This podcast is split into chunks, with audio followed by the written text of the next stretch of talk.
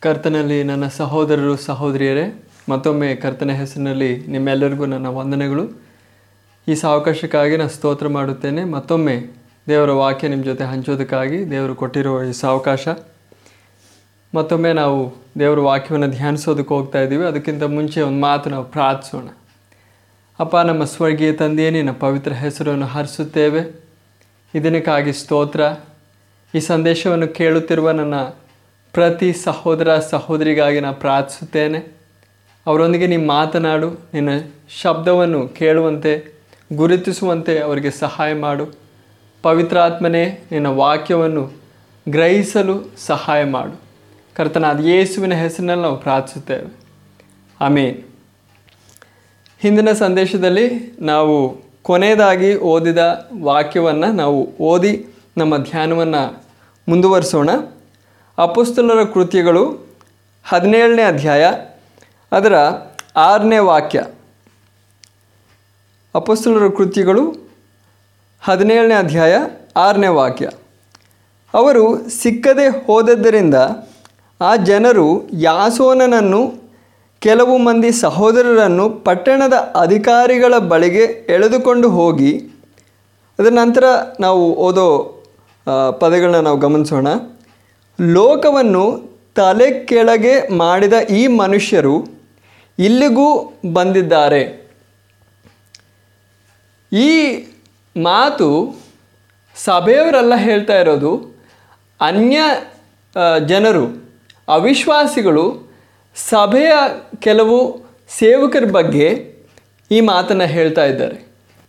ಈ ವಾಕ್ಯವನ್ನು ನಾವು ಹಿಂದಿನ ಸಂದೇಶದಲ್ಲಿ ನಾವು ಗಮನಿಸಿದ್ವಿ. ಇದರಿಂದ ನಾವು ಗಮನಿಸಿದ್ದು ದೇವರ ಸಭೆ, ಕರ್ತನಾದ ಯೇಸು ಕ್ರಿಸ್ತನ ಸಭೆ ಮೊದಲನೇ ಶತಮಾನದಲ್ಲಿ ತುಂಬ ಬಲವುಳ್ಳ, ಭಯಂಕರವಾದ ಒಂದು ಸೈನ್ಯವಾಗಿ ಪ್ರಕಟವಾಯಿತು. ದೊಡ್ಡ ಒಂದು ಸೈನ್ಯವಾಗಿ ಒಂದೊಂದು ರಾಜ್ಯವನ್ನು, ಒಂದೊಂದು ದೇಶವನ್ನು, ಒಂದೊಂದು ಜಾತಿಯನ್ನು ಜಯಿಸುತ್ತಾ ಜಯಿಸುತ್ತಾ, ಸ್ವಾಧೀನಪಡಿಸಿಕೊಳ್ಳುತ್ತಾ ಮುಂದೆ ಸಾಗೋದನ್ನು ನಾವು ಅಪಸ್ತ್ರ ಕೃತಿಗಳಲ್ಲಿ ಸ್ಪಷ್ಟವಾಗಿ ನಾವು ನೋಡ್ಬೋದು. ಯರೂಸಲೇಮ್ ಅಲ್ಲಿ ನಡೆದ ವಿಷಯಗಳನ್ನ ನಾವು ಗಮನಿಸಿದ್ವಿ. ಅದರ ನಂತರ ಹೇಗೆ ಯರೂಸಲೇಮಿಂದ ಹೊರಡಿ ಆ ಯೂದಾಯ ಪ್ರಾಂತ, ಅದಾದಮೇಲೆ ಸಮಾರಿಯ ಪ್ರಾಂತ, ಅದಾದಮೇಲೆ ಒಂದೊಂದು ದೇಶಕ್ಕೂ ಹೇಗೆ ಸುವಾರ್ತೆ ಹರಡಿತು, ಸಭೆ ಹೇಗೆ ವಿಸ್ತೀರ್ಣಗೊಂಡಿತು ಅಂತ ನಾವು ಅಪಸ್ತನರ ಕೃತಿಗಳಲ್ಲಿ ನಾವು ಗಮನಿಸ್ತೀವಿ. ಇಲ್ಲಿ ಲೋಕವನ್ನೇ ತಲೆ ಕೆಳಗೆ ಮಾಡುವ ಈ ಮನುಷ್ಯರು ಇಲ್ಲೂ ಬಂದಿದ್ದಾರೆ ಅಂತ ಅವಿಶ್ವಾಸಿಗಳು ಹೇಳೋ ಮಾತನ್ನು ನಾವು ಗಮನಿಸುವಾಗ ನಮಗೆ ಅರ್ಥ ಆಗೋದು ಮೊದಲನೇ ಶತಮಾನದಲ್ಲಿದ್ದ ಆ ದೇವರ ಸಭೆ ಎಷ್ಟು ಶಕ್ತಿಯುಳ್ಳದ್ದು ಆಗಿತ್ತು ಅಂದರೆ, ಎಷ್ಟು ಪ್ರಭಾವಶಾಲಿ ಆಗಿತ್ತು ಅಂದರೆ, ಲೋಕದ ಮೇಲೆ ಎಷ್ಟು ಪ್ರಭಾವ ಬೀರ್ತಾ ಇತ್ತು ಅಂತ ಹೇಳಿದ್ರೆ, ಸಭೆಯವರಲ್ಲ ಈ ರಿಪೋರ್ಟ್ ಕೊಡೋದು, ಸೇವಕರಲ್ಲ ರಿಪೋರ್ಟ್ ಕೊಡೋದು, ನಾವು ಸೇವೆ ಇಷ್ಟು ಮಟ್ಟಕ್ಕೆ ನಾವು ಮಾಡ್ತಾ ಇದ್ದೀವಿ ಅಂತ. ಅವಿಶ್ವಾಸಿಗಳು ಹೇಳೋ ಒಂದು ಸಾಕ್ಷ್ಯ. ಈ ಮನುಷ್ಯರು ಅಂದರೆ ಇವರು ಹೇಳ್ತಾ ಇರೋ ಈ ಮನುಷ್ಯರು ಅಪುಸ್ತಲರು. ಆ ಅಪುಸ್ತಲರು ಅಂದರೆ ಆ ಸಮಯದ ಸಭೆಯಲ್ಲಿದ್ದ ಸೇವಕರು. ಅವರ ಸೇವೆ ಬಗ್ಗೆ ಒಂದು ರಿಪೋರ್ಟ್ ನಮ್ಗೆ ಸಿಗ್ತಾ ಇದೆ, ಒಂದು ಸಾಕ್ಷ್ಯ ಸಿಗ್ತಾ ಇದೆ. ಇವತ್ತು ನಾವು ಸೇವೆ ವಿಷಯವಾಗಿ ನಾವು ನೋಡೋದಾದರೆ ಅನೇಕರು ರಿಪೋರ್ಟ್ ಕೊಡ್ತಾರೆ, ನಮ್ಮ ಸಭೆಯಲ್ಲಿ ಇಷ್ಟು ಸೇವೆ ನಡೀತಾ ಇದೆ, ಇಷ್ಟು ಈ ಈ ಚಟುವಟಿಕೆಗಳು ನಾವು ಮಾಡ್ತಾ ಇದ್ದೀವಿ. ಇದು ಮಾಡ್ತಾ ಇದ್ದೀವಿ ಅದು ಮಾಡ್ತಾ ಇದ್ದೀವಿ ಅದೆಲ್ಲ ಓದಿದ್ರೆ ನಮಗನ್ಸುತ್ತೆ. ದೊಡ್ಡ ಒಂದು ಉಜ್ಜೀವನ ನಡೀತಾ ಇದೆ ನಮ್ಮ ದೇಶದಲ್ಲಿ, ನಮ್ಮ ರಾಜ್ಯದಲ್ಲಿ, ನಮ್ಮ ಜಿಲ್ಲೆಗಳಲ್ಲಿ. ದೊಡ್ಡ ಒಂದು ಉಜ್ಜೀವನ ನಡೀತಾ ಇದೆ, ತುಂಬ ಸೇವೆ ನಡೀತಾ ಇದೆ ಅಂತ ಅನಿಸುತ್ತೆ. ಆದರೆ ನಾವು ಬಾಹ್ಯವಾಗಿ ಬಾಹ್ಯವಾಗಿ ಅಂದರೆ ಸಭೆ ಆಚೆ ನಾವು ಹೋಗಿ ಒಂದೊಂದು ವಿಷಯವನ್ನು ನಾವು ಗಮನಿಸೋದಾದರೆ, ನಮಗೆ ಸ್ಪಷ್ಟವಾಗಿ ಅರ್ಥ ಆಗುತ್ತೆ, ದೇವರ ಸಭೆ ದುಃಖಕರವಾಗಿ ನಾವು ನೋಡೋದಾದರೆ, ಇವತ್ತು ಅಷ್ಟು ಪ್ರಭಾವ ಬೀರ್ತಾ ಇಲ್ಲ. ಲೋಕದ ಮೇಲೆ ದೇವರ ಸಭೆ ಪ್ರಭಾವ ಬೀರೋದಕ್ಕೆ ಸಾಧ್ಯ ಆಗ್ತಾ ಇಲ್ಲ. ಅದನ್ನು ನಾವು ಒಪ್ಪಬೇಕಾಗತ್ತೆ. ಆದರೆ ಇಲ್ಲಿ ಸಭೆಯವರೆಲ್ಲ ಈ ಸಾಕ್ಷ್ಯ ಕೊಡ್ತಾ ಇರೋದು. ಸಭೆಯ ಸೇವಕರೆಲ್ಲ ಈ ಸಾಕ್ಷ್ಯ ಕೊಡ್ತಾ ಇರೋದು. ಲೋಕದ ಜನರು, ಅವಿಶ್ವಾಸಿಗಳು ಹೇಳ್ತಾ ಇದ್ದಾರೆ, ಸಭೆಯ ಸೇವಕರು ಎಷ್ಟು ಮಟ್ಟಕ್ಕೆ ಲೋಕದ ಮೇಲೆ ಪ್ರಭಾವ ಬೀರ್ತಾ ಇದ್ದಾರೆ ಅಂದರೆ ಲೋಕವನ್ನೇ ತಲೆ ಕೆಳಗೆ ಮಾಡುವ ಈ ಮನುಷ್ಯರು ಇಲ್ಲೂ ಬಂದಿದ್ದಾರೆ ಅಂತ ಹೇಳ್ತಾ ಇದ್ದಾರೆ. ಲೋಕವನ್ನೇ ತಲೆ ಕೆಳಗೆ ಮಾಡು ಲೋಕದ ವ್ಯವಸ್ಥೆ, ಲೋಕದ ಸಿಸ್ಟಮ್, ಆ ಸಿಸ್ಟಮನ್ನು ತಲೆ ಕೆಳಗೆ ಮಾಡುವಂಥ ಪ್ರಭಾವ, ಅಷ್ಟು ಪ್ರಭಾವ ಬೀರೋ ಒಂದು ಗುಂಪು ಜನರು ಆಗಿದ್ದಾರೆ ಅಂತ ಸಾಕ್ಷ್ಯ ಕೊಡ್ತಾ ಇದ್ದಾರೆ. ಸೇವಕರು ಅಂಥ ಸೇವಕರಾಗಿದ್ದರು ಆ ಸಮಯದಲ್ಲಿ. ಅವರ ಸೇವೆ ಅಂಥದ್ದಾಗಿತ್ತು. ಆದ್ದರಿಂದ ಸಭೆಯ ಅವಸ್ಥೆ ಎಂಥದ್ದಾಗಿತ್ತು ಅಂದರೆ ಒಂದು ಬಲಿಷ್ಠವಾದ ಒಂದು ದೊಡ್ಡ ಸೈನ್ಯ. ಆ ಸೈನ್ಯ ಎಷ್ಟು ಬಲಿಷ್ಠವಾಗಿತ್ತು ಅಂದರೆ ರೋಮಾಪುರದವರ ಆಳ್ವಿಕೆ ಆಗಿತ್ತು. ಇವತ್ತು ಗಣತಂತ್ರ ಇದೆ, ಅದಲ್ಲದೆ ಡಿಕ್ಟೇಟರ್ಶಿಪ್ ಇದೆ. ಗಣತಂತ್ರ ಅಂದರೆ ನಾವೇ ಇಲೆಕ್ಟ್ ಮಾಡಿ ವೋಟ್ ಹಾಕಿ ನಾವು ನಾಯಕರನ್ನು ನೇಮಿಸ್ತೀವಿ. ಆ ಸಮಯದಲ್ಲಿ ಅರಸುಗಳು ಆಳ್ವಿಕೆ ಮಾಡ್ತಾಯಿದ್ರು ಆದರೆ ಈ ಸಂದರ್ಭದಲ್ಲಿ ಮೊದಲನೇ ಶತಮಾನದಲ್ಲಿ ರೋಮಾಪುರದವರ ಆಳ್ವಿಕೆ ಆಗಿತ್ತು. ಅಂದರೆ ರೋಮ ಸಾಮ್ರಾಜ್ಯ ಆಗಿತ್ತು. ಅಂದರೆ ಚಕ್ರವರ್ತಿ ಆಳ್ವಿಕೆ ಮಾಡ್ತಾ ಇದ್ದ.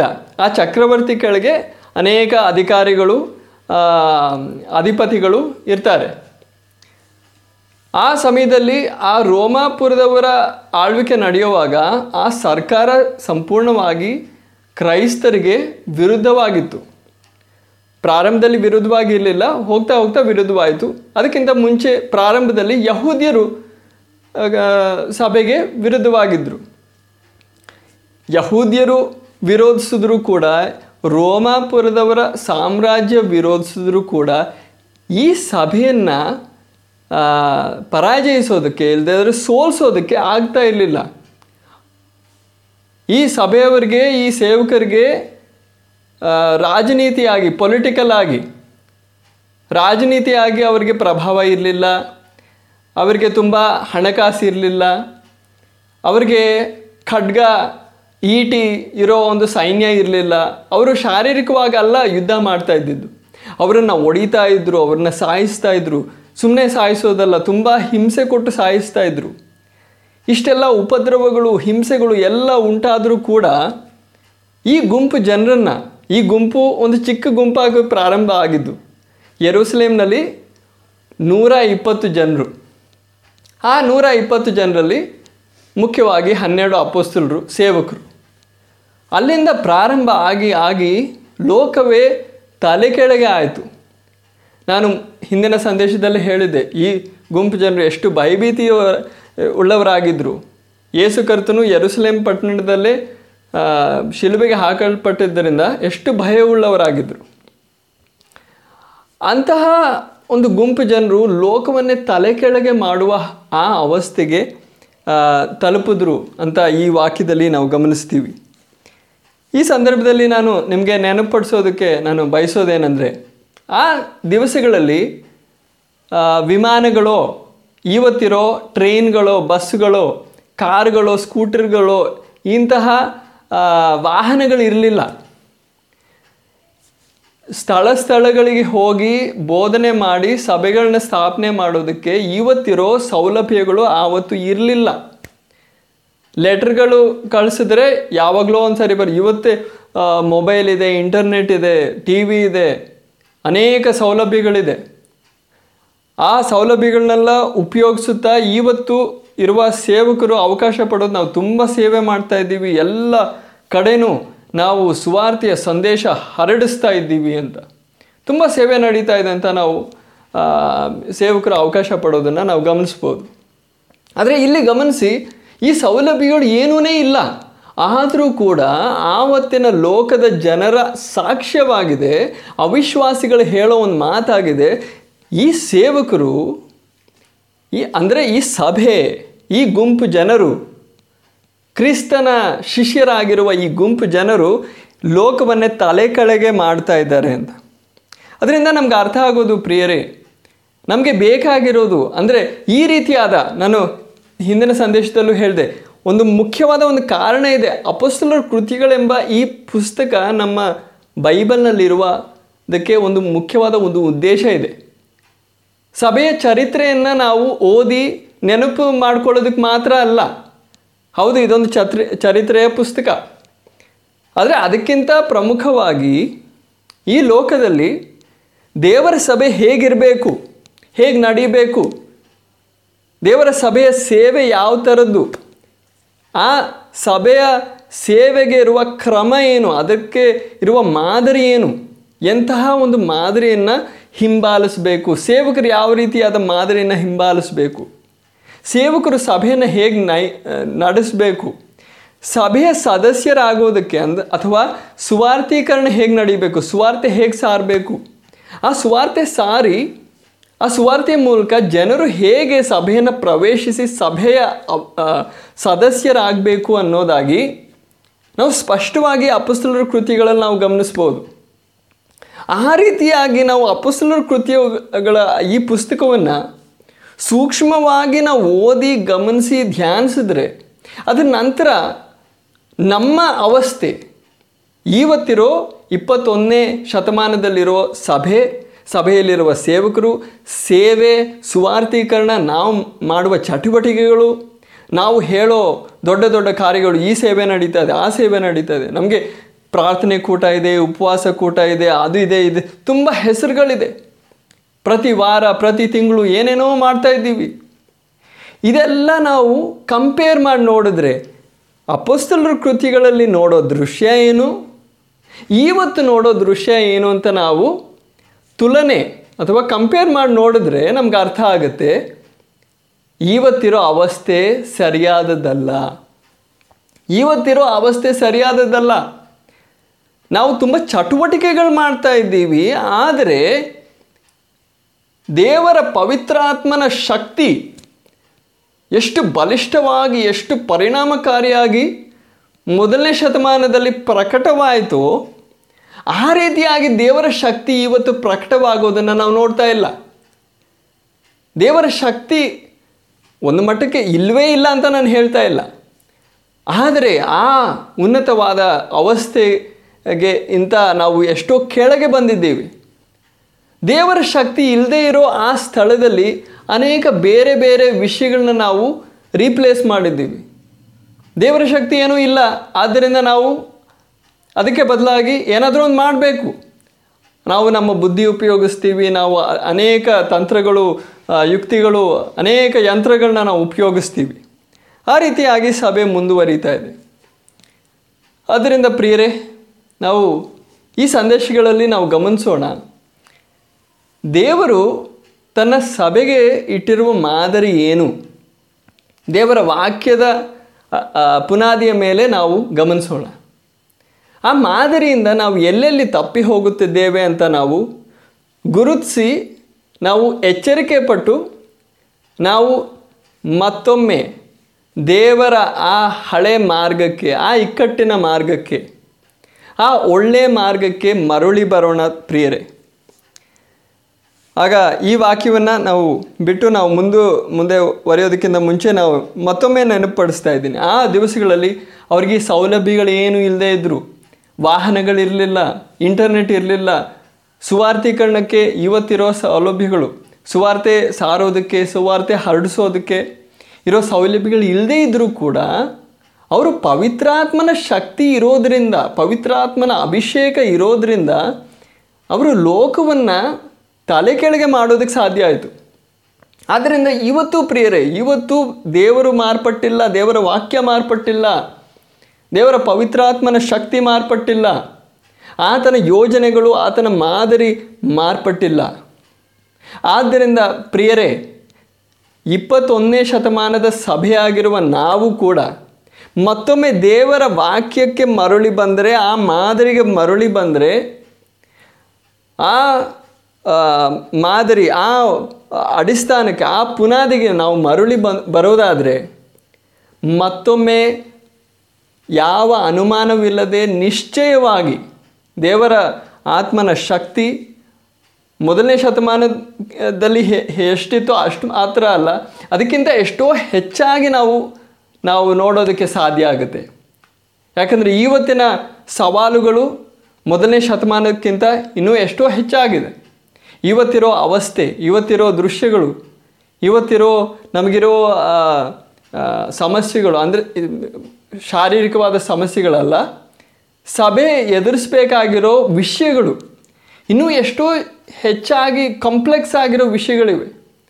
ಈ ವಿಷಯಗಳಿಗೋಸ್ಕರ ದೇವರು ಖಂಡಿತವಾಗಿ, ನಿಶ್ಚಯವಾಗಿ ಪವಿತ್ರಾತ್ಮನ ಶಕ್ತಿ ಇನ್ನೂ ಎಷ್ಟೋ ಹೆಚ್ಚಾಗಿ ನಮ್ಮ ಮೇಲೆ ಸುರಿಸೋದಕ್ಕೆ ಬಯಸುವನಾಗಿದ್ದಾನೆ ಆದರೆ ದೇವರ ಜನರಾಗಿರುವ ನಾವು ದೇವರ ಮಾದರಿಗೆ ಬಂದರೆ ಮಾತ್ರನೇ ದೇವರು ಆ ಕಾರ್ಯ ಮಾಡೋದು. ದೇವರು ತನ್ನ ಸಿದ್ಧಾಂತಗಳ ಪ್ರಕಾರ ನಡೆಯೋ ದೇವರು. ನಾವು ಏನು ಯೋಚಿಸ್ತೀವೋ ನಮಗೇನು ಅನಿಸುತ್ತೋ, ಓ, ನಮಗೆ ಈ ಥರ ಮಾಡಿದ್ರೆ ಚೆನ್ನಾಗಿರುತ್ತೆ. ಕಾಲ, ಎಷ್ಟೋ ಜನರು ಹೇಳೋದೇನು, ಜಮಾನ ಅಂದರೆ ಕಾಲ ಬದಲಾವಣೆ ಆಗಿಬಿಟ್ಟಿದೆ, ಮಾರ್ಪಟ್ಟಿದೆ. ಮೊದಲನೇ ಶತಮಾನದಲ್ಲಿ ನಡೆಯೋ ವಿಷಯಗಳು ಇವತ್ತು ನಡೆಯಲ್ಲ. ಇವಾಗ ನಾವು ಸೇವೆ ಮಾಡೋ ವಿಧಾನಗಳು ನಾವು ಮಾರ್ಪಡಿಸ್ಬೇಕು, ಈ ಥರ ಮಾಡಬೇಕು, ಆ ಥರ ಮಾಡಬೇಕು ಅಂತ ಮನುಷ್ಯನ ಜ್ಞಾನ, ಮನುಷ್ಯನ ಬುದ್ಧಿ ಹಾಕಿ ದೇವರು ತನ್ನ ಸಭೆಗೆ ಕೊಟ್ಟಿರುವ ಮಾದರಿಯಿಂದ ಎಡಕ್ಕೋ ಬಲಕ್ಕೋ ತಿರುಗೋದನ್ನು ನಾವು ಹೆಚ್ಚಾಗಿ ನಾವು ಗಮನಿಸ್ತಾ ಇದ್ದೀವಿ. ಆದ್ದರಿಂದನೇ ಸಭೆಯಲ್ಲಿ ತುಂಬ ಚಟುವಟಿಕೆಗಳಿದೆ, ಸಂಖ್ಯೆ ಹೆಚ್ಚುತ್ತಾ ಇದೆ. ಆದರೆ ಪರಿಣಾಮಕಾರಿಯಾಗಿ ಪ್ರಭಾವ ಬೀರೋ ಆ ಶಕ್ತಿ ಸಭೆಗಿಲ್ಲ. ಅದಕ್ಕೆ ಬದಲಾಗಿ ನಾವು ನೋಡೋದು ಏನಂದರೆ ಲೋಕ ಅಂದರೆ ಹೊರಗಿರುವ ಲೋಕ ದೇವರ ಸಭೆ ಮೇಲೆ ಪ್ರಭಾವ ಬೀರೋದನ್ನು ನಾವು ಇವತ್ತು ಗಮನಿಸ್ತಾ ಇದ್ದೀವಿ. ಇಲ್ಲಿ ಗಮನಿಸಿ ಅಪಸ್ತಲರ ಕೃತಿಗಳಲ್ಲಿ ಹದಿನೇಳನೇ ಅಧ್ಯಾಯ ಆರನೇ ವಾಕ್ಯದಲ್ಲಿ ನಾವು ನೋಡೋ ನೋಡೋದು ಹೊರಗಿನ ಅವಿಶ್ವಾಸಿಗಳು ಹೇಳ್ತಾ ಇದ್ದಾರೆ, ಈ ಸಭೆ, ದೇವರ ಸಭೆ ಲೋಕವನ್ನು ಕೆಳಗೆ, ತಲೆ ಕೆಳಗೆ ಮಾಡ್ತಾ ಇದೆ ಅಂತ. ಅಂದರೆ ಲೋಕದ ಮೇಲೆ ಆ ರೀತಿ ಪ್ರಭಾವ ಬೀರ್ತದೆ. ಇವತ್ತು ನಾವು ನೋಡೋದೇನೆಂದರೆ ಲೋಕದ ಜನರು ಹೇಗೆ ನಡೀತಾ ಇದ್ದಾರೆ? ಅವರು ಹೇಗೆ ಯೋಚಿಸ್ತಾರೆ? ಅವರು ದೇವರನ್ನು ಹೇ ದೇವರನ್ನ ಏನಕ್ಕೆ ಪೂಜೆ ಮಾಡ್ತಾರೆ? ಒಂದೊಂದು ಸ್ಥಳಕ್ಕೂ ಹೋಗಿ ಪೂಜೆ ಏನಕ್ಕೆ ಮಾಡ್ತಾರೆ? ಅದು ಸಿಗೋದಕ್ಕೆ, ಇದು ಸಿಗೋದಕ್ಕೆ.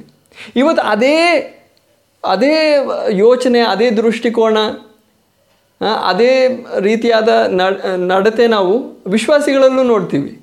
ಅನೇಕರು ಬರ್ತಾರೆ ಏನಕ್ಕೆ ಪ್ರಾರ್ಥನೆ ಮಾಡ್ತಾ ಇದೀಯ? ಅದು ಸಿಗೋದಕ್ಕೆ, ಇದು ಸಿಗೋದಕ್ಕೆ, ಅವರ ಆಸೆಗಳನ್ನ ನೆರವೇರಿಸೋದಕ್ಕೆ, ಅವರ ಅಭಿಲಾಷೆಗಳನ್ನ ನೆರವೇರಿಸೋದಕ್ಕೆ ಏಸು ಹತ್ರ ಬರೋದನ್ನು ನಾವು ನೋಡ್ತೀವಿ. ಪ್ರಾರ್ಥನೆಗೆ ಬರೋದನ್ನು ನಾವು ನೋಡ್ತೀವಿ. ಆ ರೀತಿ ಬರೋವಾಗ ಸೇವಕರು ತುಂಬ ಸಂತೋಷ ಪಡ್ತಾರೆ, ತುಂಬ ಜನರು ಬರ್ತಾ ಇದ್ದಾರೆ. ಅವರನ್ನು ಇನ್ನೂ ಪ್ರೋತ್ಸಾಹ ಪಡಿಸ್ತಾರೆ. ಇನ್ನೂ ಬನ್ನಿ, ದೇವ್ರು ನಿಮ್ಗೆ, ನೀವು ಒಳ್ಳೇದು ಮಾಡ್ತಾನೆ. ಆದರೆ ಅವ್ರು ಗಮನಿಸ್ತಾ ಇಲ್ಲ, ದೇವರ ಮಾದರಿ ಏನು? ದೇವರ ವಾಕ್ಯದಲ್ಲಿ ದೇವರ ಸಭೆಗೆ ಕೊಡಲ್ಪಟ್ಟ ಮಾದರಿ ಏನು ಅಂತ ಗಮನಿಸದೆ. ಈ ಸಂಖ್ಯೆ ಹೆಚ್ಚಿಸೋದಕ್ಕೋಸ್ಕರ ಮಾತ್ರ ಗುರಿ ಇಟ್ಟು, ದೇವರ ಮಾದರಿಯನ್ನು ಬಿಟ್ಟು, ಈ ಸಂಖ್ಯೆಯನ್ನು ಹೆಚ್ಚಿಸೋದಕ್ಕೆ ಏನೆಲ್ಲ ಮಾಡೋದಕ್ಕಾಗುತ್ತೋ, ಮನುಷ್ಯನ ಜ್ಞಾನ ಉಪಯೋಗಿಸಿ ಎಲ್ಲ ಮಾಡ್ತಾ ಇದ್ದೀವಿ. ಆದ್ದರಿಂದ ಪ್ರೇರೆ ನಾವು ಇವತ್ತು ಗಮನಿಸಬೇಕಾಗಿರೋದು ಲೋಕ ಸಭೆ ಮೇಲೆ ಪ್ರಭಾವ ಬೀರ್ತಾ ಇದೆ. ಲೋಕದಲ್ಲಿ ನಾವು ನೋಡುವ ಸ್ವಭಾವ, ಲೋಕದಲ್ಲಿ ನೋಡುವ ನಾವು ಲೋಕದ ಜನರಲ್ಲಿ ನೋಡುವ ಯೋಚನೆಗಳು, ಅವರು ಯೋಚಿಸೋ ರೀತಿ, ಅವರು ಜೀವಿಸುವ ರೀತಿ, ಅವರ ಜೀವನದ ಶೈಲಿ, ಅವರು ನಡೆಯುವ ಶೈಲಿ, ಅವರು ಉದ್ಯೋಗವನ್ನು ನೋಡುವ ಶೈಲಿ, ಎಲ್ಲ ವಿಷಯಗಳಲ್ಲೂ ಆ ಜೀವನದ ಶೈಲಿ ದೇವರ ಸಭೆಯಲ್ಲಿರುವ ವಿಶ್ವಾಸಿಗಳಲ್ಲೂ ಕಂಡುಬರ್ತಾ ಇವೆ. ನಾನು ವಿಶ್ವಾಸಿ, ನಾನು ಕ್ರೈಸ್ತನು, ನಾನು ರಕ್ಷಣೆ ಹೊಂದಿದ್ದೀನಿ, ದೀಕ್ಷಾ ಸ್ನಾನ ಹೊಂದಿದ್ದೀನಿ, ನಾನು ಅನ್ಯ ಭಾಷೆಗಳಲ್ಲೂ ಮಾತಾಡ್ತಾ ಇದ್ದೀನಿ ಅನ್ನೋ ಅಂಥ ಅವಕಾಶ ಪಡೋ ಜನರಲ್ಲೂ ಅಂತಹ ಸ್ವಭಾವಗಳು ನಾವು ನೋಡೋದಕ್ಕೆ ಸಾಧ್ಯ ಆಗ್ತಾ ಇದೆ. ಇವಾಗ ಈ ರೀತಿ ನೋಡಿ ನೋಡಿ ನಮ್ಗೆ ಅನಿಸುತ್ತೆ, ಇದೆಲ್ಲ ನಾರ್ಮಲ್ ಅಂತ ಅನಿಸುತ್ತೆ. ಯಾಕಂದರೆ ಕಾಲಾಕಾಲಗಳಾಗಿ, ವರ್ಷಗಳಾಗಿ ಯಾವ ಸಭೆಗೆ ಹೋದ್ರು ಯಾವ ವಿಶ್ವಾಸಿ ನೋಡಿದ್ರು ಆ ಥರನೇ ಅವರಿದ್ದಾರೆ. ಆಗ ನಾವು ಒಬ್ಬೊಬ್ಬರನ್ನ ಅನ್ಯೋನ್ಯ ನಾವು ನೋಡ, ಆ ಸಭೆಯಲ್ಲೂ ಜನರು ಹಾಗೆ ಇದ್ದಾರೆ. ನಾವು ಹೀಗೆ ಇದ್ದೀವಿ. ಆಗ ನಮ್ಗೆ ಅನಿಸುತ್ತೆ ಇದೆಲ್ಲ ನಾರ್ಮಲ್ ಆಗಿದೆ. ನಾವು ಕ್ರಿಸ್ತನ ಶಿಷ್ಯರು, ಕ್ರಿಸ್ತನನ್ನು ಹಿಂಬಾಲಿಸೋ ಯೇಸುವಿನ ಸಭೆ ಅಂತ ನಾವು ಅಂದ್ಕೊಳ್ತೀವಿ. ಯಾಕಂದರೆ ನಾವು ಸರಿಯಾದ ಮಾದರಿಯನ್ನು ನೋಡಿ ನಮ್ಮನ್ನು ನಾವೇ ಶೋಧನೆ ಮಾಡ್ಕೊಳ್ತಾ ಇಲ್ಲ. ಆದ್ದರಿಂದ ಪ್ರಿಯರೇ, ನಾವು ನೋಡಬೇಕಾಗಿರೋದು ಇವತ್ತಿನ ಸಭೆಗಳ ಅವಸ್ಥೆಗಳಲ್ಲ. ಅದು ತುಂಬ ಒಂದು ದುಸ್ಥಿತಿಯಲ್ಲಾಗಿದೆ. ಈ ಇವತ್ತಿನ ಸಭೆಗಳು ದುಸ್ಥಿತಿಯಲ್ಲಾಗಿವೆ. ಆದ್ದರಿಂದ ಮತ್ತೊಮ್ಮೆ ನಾವು ದೇವರ ವಾಕ್ಯಕ್ಕೆ ಮರಳಿ ಬಂದು ಅಪಸ್ತಲರ ಕೃತಿಗಳಲ್ಲಿರುವ ಮೊದಲನೇ ಶತಮಾನದ ಸಭೆಯ ಅವಸ್ಥೆ, ಆ ದಿನದಗಳಲ್ಲಿದ್ದ ಸೇವಕರು ಅವರ ಸೇವೆಯನ್ನು ನಾವು ಗಮನಿಸಬೇಕು. ಆ ರೀತಿ ಗಮನಿಸಿದ ನಂತರ ನಮ್ಮನ್ನು ನಾವೇ ಶೋಧನೆ ಮಾಡಿಕೊಂಡ್ರೆ ತುಂಬ ಸ್ಪಷ್ಟವಾಗಿ ಅರ್ಥ ಆಗುತ್ತೆ. ನಾವು ನಡೀತಾ ಇರೋ ಮಾರ್ಗ ಸರಿಯಲ್ಲ. ನಾವು ಹಿಂಬಾಲಿಸ್ತಾ ಇರೋ ಮಾದರಿ ಸರಿಯಲ್ಲ. ಆದ್ದರಿಂದ ಪ್ರೇರೆ, ನಾವು ಎಚ್ಚರಿಕೆ ಹೊಂದಬೇಕಾಗಿದೆ. ಸಭೆ ಒಂದು ದುಸ್ಥಿತಿಯಲ್ಲಾಗಿದೆ. ಎಲ್ಲ ಕಡೆಯೂ ಅಲ್ಲ. ನಾನು ಆ ರೀತಿ ಹೇಳಲ್ಲ. ಕೆಲವು ಕಡೆ ಸರಿಯಾದ ಮಾದರಿಯನ್ನು ಹಿಂಬಾಲಿಸೋ ದೇವಜನರು ಇದ್ದಾರೆ. ಇಲ್ಲ ಅಂತ ಹೇಳ್ತಾ ಇಲ್ಲ. ಆದರೆ ಹೆಚ್ಚು ಸಂಖ್ಯೆಯಲ್ಲಿ. ವಿಶೇಷವಾಗಿ ನಾನು ಕನ್ನಡದಲ್ಲಿ ಬೋಧನೆ ಮಾಡೋದ್ರಿಂದ ನಾನು ಕರ್ನಾಟಕದ ಜನರಿಗೋಸ್ಕರ ಜನರಿಗೆ ಹೇಳ್ತಾ ಇದ್ದೀನಿ. ಕರ್ನಾಟಕದಲ್ಲಿದ್ದ ಇರುವ ಸಭೆಗೂ ಹೇಳ್ತಾ ಇದ್ದೀನಿ. ಅದಲ್ಲದೆ ಕರ್ನಾಟಕದ ಆಚೆಯೂ ಕನ್ನಡ ಜನರು ಇರ್ತಾರೆ. ಕನ್ನಡ ಸಭೆಗಳು ಇರ್ತವೆ. ಆಗ ದೇವರ ಸಭೆಯಲ್ಲಿ ಆ ಶಕ್ತಿ ಮರಳಿ ಬರಬೇಕು ಅಂದರೆ ನಾವು ಆ ಮಾದರಿಗೆ ಮರಳಿ ಬರಬೇಕು ಪ್ರಿಯರೇ. ದೇವರ ವಾಕ್ಯದಲ್ಲಿ ದೇವರು ಕೊಟ್ಟಿರುವ ಆ ಮಾದರಿಗೆ ಮರಳಿ ಬರಬೇಕು. ಅದಕ್ಕಾಗಿ ನಾವು ವಾಕ್ಯಗಳನ್ನ ಓದೋದಕ್ಕೆ ಪ್ರಾರಂಭಿಸೋಣ. ವಿಮೋಚನ ಕಾಂಡ, ಅದರಲ್ಲಿ ಇಪ್ಪತ್ತೈದನೇ ಅಧ್ಯಾಯ. ಅದರಲ್ಲಿ ಎಂಟು ಒಂಬತ್ತು ನಾವು ಓದೋಣ. ವಿಮೋಚನ ಕಾಂಡ ಇಪ್ಪತ್ತೈದನೇ ಅಧ್ಯಾಯ ಎಂಟು ಒಂಬತ್ತು. ನಾನು ಅವರ ಮಧ್ಯದಲ್ಲಿ ವಾಸಿಸುವ ಹಾಗೆ ಅವರು ನನಗೆ ಒಂದು ಪರಿಶುದ್ಧ ಆಲಯವನ್ನು ಕಟ್ಟಬೇಕು. ಗುಡಾರದ ಮಾದರಿಯನ್ನು ಅದರ ಎಲ್ಲ ಸಾಮಾನುಗಳ ಮಾದರಿಯನ್ನು ನಾನು ನಿನಗೆ ತೋರಿಸುವಂತೆಯೇ ನೀನು ಮಾಡಬೇಕು. ಅದರ ನಂತರ ಮತ್ತೊಮ್ಮೆ ನಲವತ್ತನೇ ವಾಕ್ಯನ ಓದೋಣ. ಅದೇ ಅಧ್ಯಾಯ, ವಿಮೋಚನೆ ಕಾಂಡ ಇಪ್ಪತ್ತೈದನೇ ಅಧ್ಯಾಯ, ನಲವತ್ತನೇ ವಾಕ್ಯ. ಬೆಟ್ಟದಲ್ಲಿ ನಿನಗೆ ತೋರಿಸಿದ ಮಾದರಿಯ ಪ್ರಕಾರವೇ ಅವುಗಳನ್ನು ಮಾಡುವಂತೆ ನೋಡಿಕೋ. ಈ ವಾಕ್ಯಗಳ ಹಿನ್ನೆಲೆ ಏನು ಅಂದರೆ, ಐಗುಪ್ತ ದೇಶದಲ್ಲಿ ಇಸ್ರಾಯೇಲ್ಯರು ಗುಲಾಮರಾಗಿದ್ದರು ಆ ಗುಲಾಮರನ್ನು ಮೋಶೆಯ ಮುಖಾಂತರ ಯಹೋವನಾದ ದೇವರು ವಿಮೋಚಿಸಿ ಕೆಂಪು ಸಮುದ್ರವನ್ನು ದಾಟುವಂತೆ ಮಾಡಿ ಮರುಭೂಮಿಯಲ್ಲಿ ನಡೆಸುತ್ತಾ ವಾಗ್ದಾನ ಮಾಡಲ್ಪಟ್ಟ ಆ ಕನಾನ್ ದೇಶಕ್ಕೆ ನಡೆಸ್ತಾ ಕರ್ಕೊಂಡು ಹೋಗ್ತಾ ಇದ್ದಾನೆ. ಆ ದಾರಿಯಲ್ಲಿ ಸೀನಾಯ್ ಬೆಟ್ಟದ ಹತ್ತಿರ ದೇವರು ಅವರನ್ನು ಬರುವಂತೆ ಮಾಡ್ತಾನೆ. ಆ ಬೆಟ್ಟದ ಹತ್ತಿರ ಆ ಬೆಟ್ಟದ ಕೆಳಗೆ ಬಂದ ನಂತರ ಮೋಶೆಗೆ ಅಪ್ಪಣೆ ಕೊಡೋದು. ಇಷ್ಟುವರೆಗೂ ಅವರಿಗೆ ದೇವಾಲಯ ಇರಲಿಲ್ಲ, ದೇವಾಲಯದ ಆರಾಧನೆ ಇರಲಿಲ್ಲ. ಸ್ಥಳ ಸ್ಥಳಗಳಲ್ಲಿ ಅಬ್ರಾಹಮನ ವಿಷಯವಾಗಿ ನೀವು ನೋಡೋದಾದರೆ ಅಲ್ಲಲ್ಲಿ ಇರೋ, ಎಲ್ಲೆಲ್ಲಿ ಗುಡಾರ ಆಗ್ತಾ ಇದ್ನೋ, ಅಲ್ಲಲ್ಲಿ ಯಜ್ಞ ವೇದಿಯನ್ನು ಕಟ್ಟಿ ಬಲಿಗಳನ್ನ ಅಲ್ ಅರ್ಪಿಸ್ತಾ ಇದ್ದ. ಇಲ್ಲಿ ಮೋಶೆಗೆ ಅಪ್ಪಣೆ ಕೊಡ್ತಾ ಇರೋದು, ನೀವೊಂದು ದೇವ, ದೇವಾಲಯವನ್ನು ಉಂಟು ಮಾಡಬೇಕು ಅಂತ. ಆದರೆ ಇವರು ಪ್ರಯಾಣದಲ್ಲಾಗಿದ್ದಾರೆ ಆದ್ದರಿಂದ ಅವರಿಗೆ ಮನೆಗಳಿಲ್ಲ. ಎಲ್ಲರೂ ಗುಡಾರಗಳಲ್ಲಿದ್ದಾರೆ. ಒಂದೊಂದು ಸ್ಥಳಕ್ಕೂ ಸ್ಥಳವನ್ನು ಬಿಟ್ಟು ಬಿಟ್ಟು ಬಿಟ್ಟು ಕನಾನ್ ದೇಶದ ಕಡೆಗೆ ಅವರು ಯಾತ್ರೆಯಲ್ಲಾಗಿದ್ದಾರೆ. ಆದ್ದರಿಂದ ಈ ದೇವಾಲಯವು ಕೂಡ ಒಂದು ಗುಡಾರದ ರೂಪದಲ್ಲಿ ನಿರ್ಮಾಣವಾಗಬೇಕು ಅಂತ ಮೋಶೆಗೆ ದೇವರು ಅಪ್ಪಣೆ ಕೊಡೋದಾಗಿ ಈ ವಾಕ್ಯಗಳನ್ನು ನಾವು ನೋಡ್ತೀವಿ.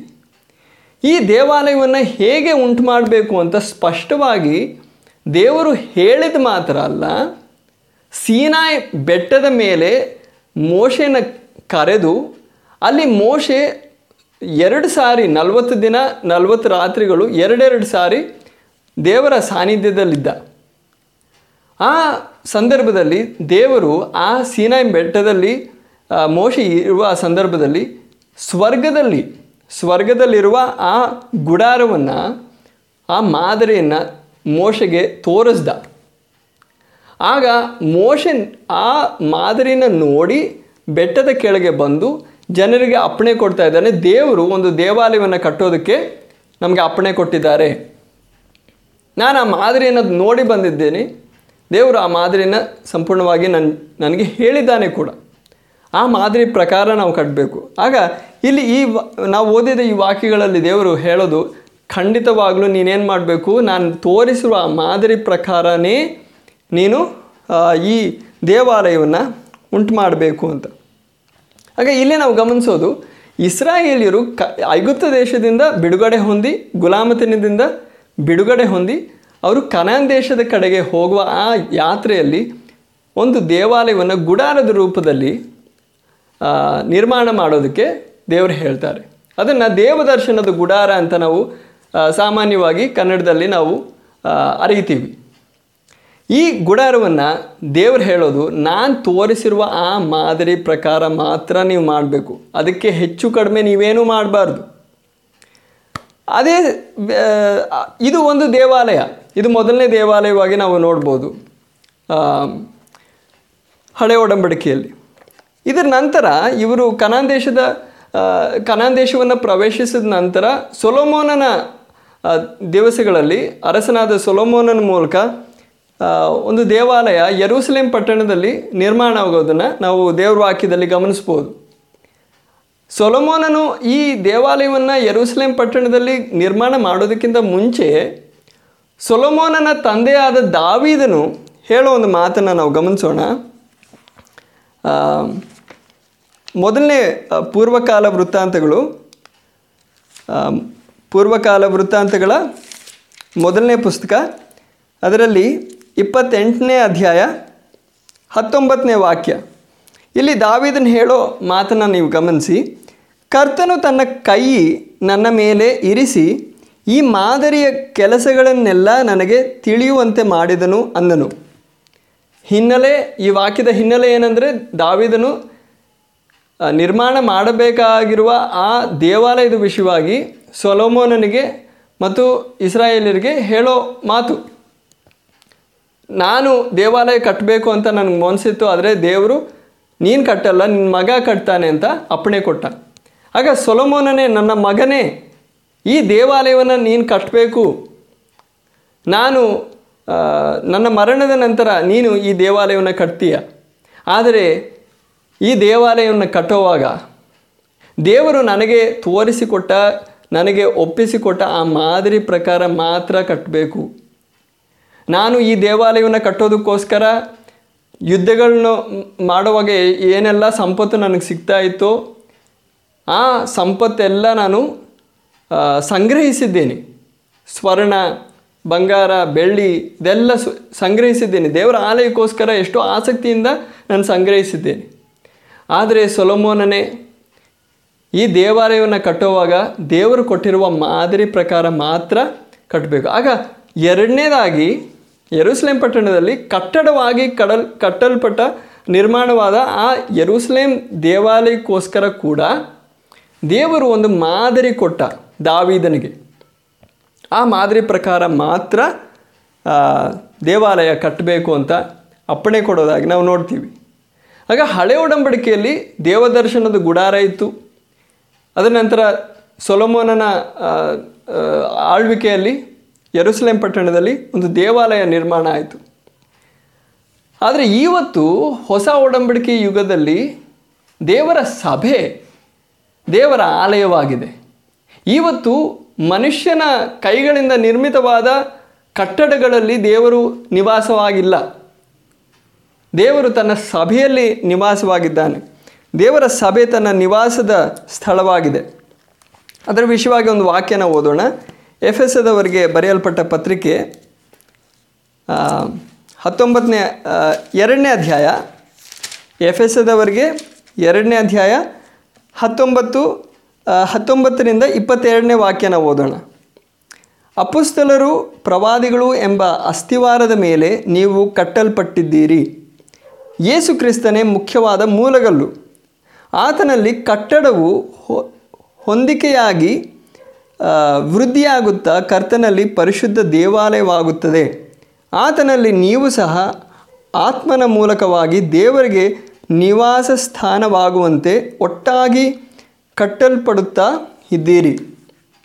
ಇಲ್ಲಿ ನಾವು ದೇವರ ಸಭೆ, ಅಂದರೆ ನಾವು ಒಬ್ಬೊಬ್ಬರು ವಿಶ್ವಾಸಿಗಳು ಸೇರಿ ಒಂದು ಕಟ್ಟಡವಾಗಿ, ಒಂದು ದೇವಾಲಯವಾಗಿ ನಿರ್ಮಿತವಾಗುತ್ತಿದ್ದೀವಿ ಅಂತ ನಾವು ಸ್ಪಷ್ಟವಾಗಿ ದೇವರ ವಾಕ್ಯದಲ್ಲಿ ಗಮನಿಸ್ಬೋದು ಆಗ ಇವತ್ತಿನ ಇಪ್ಪತ್ತೇ ಒಂದನೇ ಶತಮಾನದ ಸಭೆ ಮಾತ್ರ ಅಲ್ಲ, ಇದಕ್ಕಿಂತ ಮುಂಚೆ ಏನೇ ಎಷ್ಟು, ಎಷ್ಟೆಲ್ಲ ವಿಶ್ವಾಸಿಗಳಿದ್ದರು ಮೊದಲನೇ ಶತಮಾನದಲ್ಲಿ ಸಭೆ ಪ್ರಾರಂಭ ಆಯಿತು. ಆವತ್ತಿಂದ ಹಿಡಿದು ಇವತ್ತುವರೆಗೂ ಇರೋ ಎಲ್ಲ ವಿಶ್ವಾಸಿಗಳು ಸೇರಿ ಒಂದು ಸಭೆ.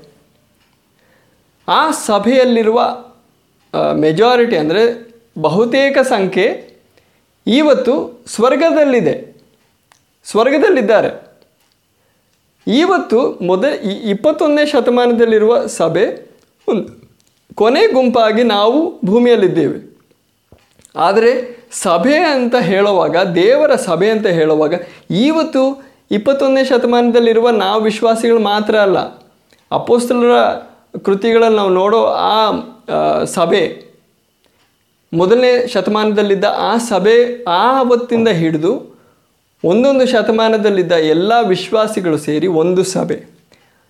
ಆ ವಿಶ್ವಾಸಿ, ನಾವೆಲ್ಲರೂ ಸೇರಿ ಒಂದು ದೇವಾಲಯವಾಗಿ, ದೇವರ ನಿವಾಸ ಸ್ಥಾನವಾಗಿ ನಾವು ಕಟ್ಟಲ್ಪಟ್ಟುತ್ತಿದ್ದೇವೆ ಅಂತ ನಾವು ಈ ವಾಕ್ಯದಲ್ಲಿ ನಾವು ಓದ್ವಿ. ಆಗ ದೇವರ ಸಭೆ ದೇವಾಲಯವಾಗಿದೆ. ಒಟ್ಟಾಗಿ ನಾವು ದೇವಾಲಯವಾಗಿದ್ದೇವೆ. ಅದಲ್ಲದೆ ಒಬ್ಬೊಬ್ಬ ವಿಶ್ವಾಸಿಯು ದೇವರ ಆಲಯವಾಗಿದ್ದಾನೆ. ಒಬ್ಬೊಬ್ಬ ವಿಶ್ವಾಸಿ. ಅದರ ವಿಷಯವಾಗಿ ನಾವು ಕೊರಿಂತದವರೆಗೆ ಬರೆದಿರುವ ಮೊದಲನೇ ಪತ್ರಿಕೆ ಒಂದು ಕೊರಿಂತ ಆರನೇ ಅಧ್ಯಾಯ, ಅದರಲ್ಲಿ ಹತ್ತೊಂಬತ್ತು, ಇಪ್ಪತ್ತು ನಾವು ಓದೋಣ. ಇದು ಒಬ್ಬ ವಿಶ್ವಾಸಿ ಬಗ್ಗೆ ನಾವು ಓದೋದು. ಏನು ದೇವರಿಂದ ದೊರಕಿ ನಿಮ್ಮೊಳಗೆ ನೆಲೆಗೊಂಡಿರುವ ಪವಿತ್ರಾತ್ಮನಿಗೆ ನಿಮ್ಮ ದೇಹವು ಆಲಯವಾಗಿರು ಆಲಯವಾಗಿದೆ ಎಂಬುದು ನಿಮಗೆ ತಿಳಿಯದೋ? ನೀವು ನಿಮ್ಮ ಸ್ವಂತ ಸೊತ್ತಲ್ಲ. ಯಾಕೆಂದರೆ ನೀವು ಕ್ರಯಕ್ಕೆ ಕೊಂಡುಕೊಳ್ಳಲ್ಪಟ್ಟವರಾಗಿದ್ದೀರಿ. ಆದ್ದರಿಂದ ದೇವರ ಸೊತ್ತಾಗಿರುವ ನಿಮ್ಮ ದೇಹದಲ್ಲಿಯೂ, ನಿಮ್ಮ ಆತ್ಮದಲ್ಲಿಯೂ ದೇವರನ್ನು ಮಹಿಮೆಪಡಿಸಿರಿ. ಆಗ ಇಲ್ಲಿ ನಾವು ಓದೋದು ವಿಶ್ವಾಸಿಯ, ಪ್ರತಿ ವಿಶ್ವಾಸಿಯ ದೇಹ ದೇವರ ಆಲಯವಾಗಿದೆ. ಯಾಕಂದರೆ ದೇವರ ಆತ್ಮನು. ಈಗ ಪವಿತ್ರ ಆತ್ಮನು ಅಂದರೆ ಪವಿ, ದೇವರ ಒಬ್ಬ, ಒಂದು ಶಕ್ತಿ ಅಲ್ಲ ದೇವರ ಆತ್ಮನು ಅಥವಾ ಪವಿತ್ರ ಆತ್ಮನು ಸ್ವತಃ ದೇವರಾಗಿದ್ದಾನೆ, ಸಂಪೂರ್ಣ ದೇವರಾಗಿದ್ದಾನೆ. ಆಗ ದೇವರು ನಮ್ಮಲ್ಲಿ ನೆಲೆಗೊಂಡಿದ್ದಾನೆ. ದೇವರ ಆತ್ಮನು ಪ್ರತಿಯೊಬ್ಬ ವಿಶ್ವಾಸಿಯ ಶರೀರದ ಒಳಗಡೆ ನಿವಾಸವಾಗಿರೋದ್ರಿಂದ ನಾವು ಒಬ್ಬೊಬ್ಬರು ದೇವರ ಆಲಯವಾಗಿದ್ದೇವೆ. ಈಗ ನಾವು ವಿಮೋಚನ ಕಾಂಡದಲ್ಲಿ ದೇವದರ್ಶನದ ಗುಡಾರದ ಬಗ್ಗೆ ನಾವು ನೋಡಿದ್ವಿ. ಪೂರ್ವಕಾಲ ವೃತ್ತಾಂತಗಳ ಪುಸ್ತಕದಲ್ಲಿ ನಾವು ನೋಡಿದ್ವಿ. ಯರುಸಲೇಮ್ ಪಟ್ಟಣದಲ್ಲಿದ್ದ ಆ ಕಟ್ಟಡವಾದ ದೇವಾಲಯ. ಹೊಸ ಒಡಂಬಡಿಕೆಯಲ್ಲಿ ನಾವು ನೋಡ್ತಾ ಇದ್ದೀವಿ. ಸಭೆ ದೇವರ ಆಲಯವಾಗಿದೆ. ಆ ಸಭೆಯಲ್ಲಿರುವ ಪ್ರತಿಯೊಬ್ಬ ವಿಶ್ವಾಸಿ, ನೀವು, ನಾನು, ದೇವರ ಆಲಯವಾಗಿದ್ದೀವಿ. ಈಗ ನಾವು ಗಮನಿಸಬೇಕಾಗಿರೋದು ಹೇಗೆ ಹಳೆ ಒಡಂಬಡಿಕೆ ಯುಗದಲ್ಲಿ ಮೋಶೆ ಕಾಲದಲ್ಲಿ, ಸೊಲಮಾನನ ಕಾಲದಲ್ಲಿ, ದಾವಿದನ ಕಾಲದಲ್ಲಿ ದೇವರ ಆಲಯ ಕಟ್ಟಲ್ಪಡುವಾಗ, ನಿರ್ಮಾಣವಾಗುವಾಗ ದೇವರ, ದೇವರು ತನ್ನ ಜನರಿಗೆ ಕೊಟ್ಟ ಆ ಮಾದರಿ ಪ್ರಕಾರ ಮಾತ್ರನೇ ಕಟ್ಟಬೇಕು ಅಂತ ಹೇಳೋ ಅದೇ ವಿಷಯ ನಮಗೂ ಅನ್ವಯಿಸುತ್ತೆ.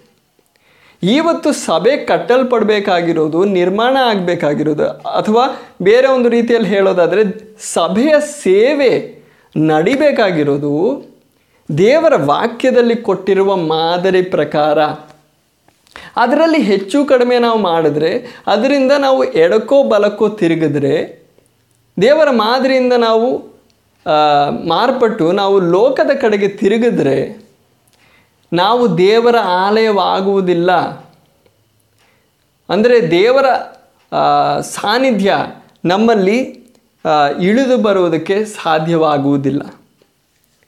ಇದರ ವಿಷಯವಾಗಿ ಮುಂದಿನ ಸಂದೇಶಗಳಲ್ಲೂ ನಾವು ನೋಡೋಣ. ಇನ್ನೊಂದು ವಿಷಯ ನಾವು ಗಮನಿಸಬೇಕು ಅಂತ ನಾನು ಬಯಸ್ತಾ ಇದ್ದೀನಿ. ಮೊಟ್ಟ ಮೊದಲನೇ ವಿಷಯ ನಾವು ಗಮನಿಸಿದ್ದು, ದೇವರ ಆಲಯ ದೇವರು ಕೊಟ್ಟಿರುವ ಮಾದರಿ ಪ್ರಕಾರ ಕಟ್ಟಲ್ಪಡಬೇಕು. ದೇವರ ವಾಕ್ಯದಲ್ಲಿ ಆ ಮಾದರಿ ಇದೆ. ಆ ಮಾದರಿಯ ವಿಷಯಗಳು ಒಂದೊಂದಾಗಿ ನಾವು ಗಮನಿಸೋಣ.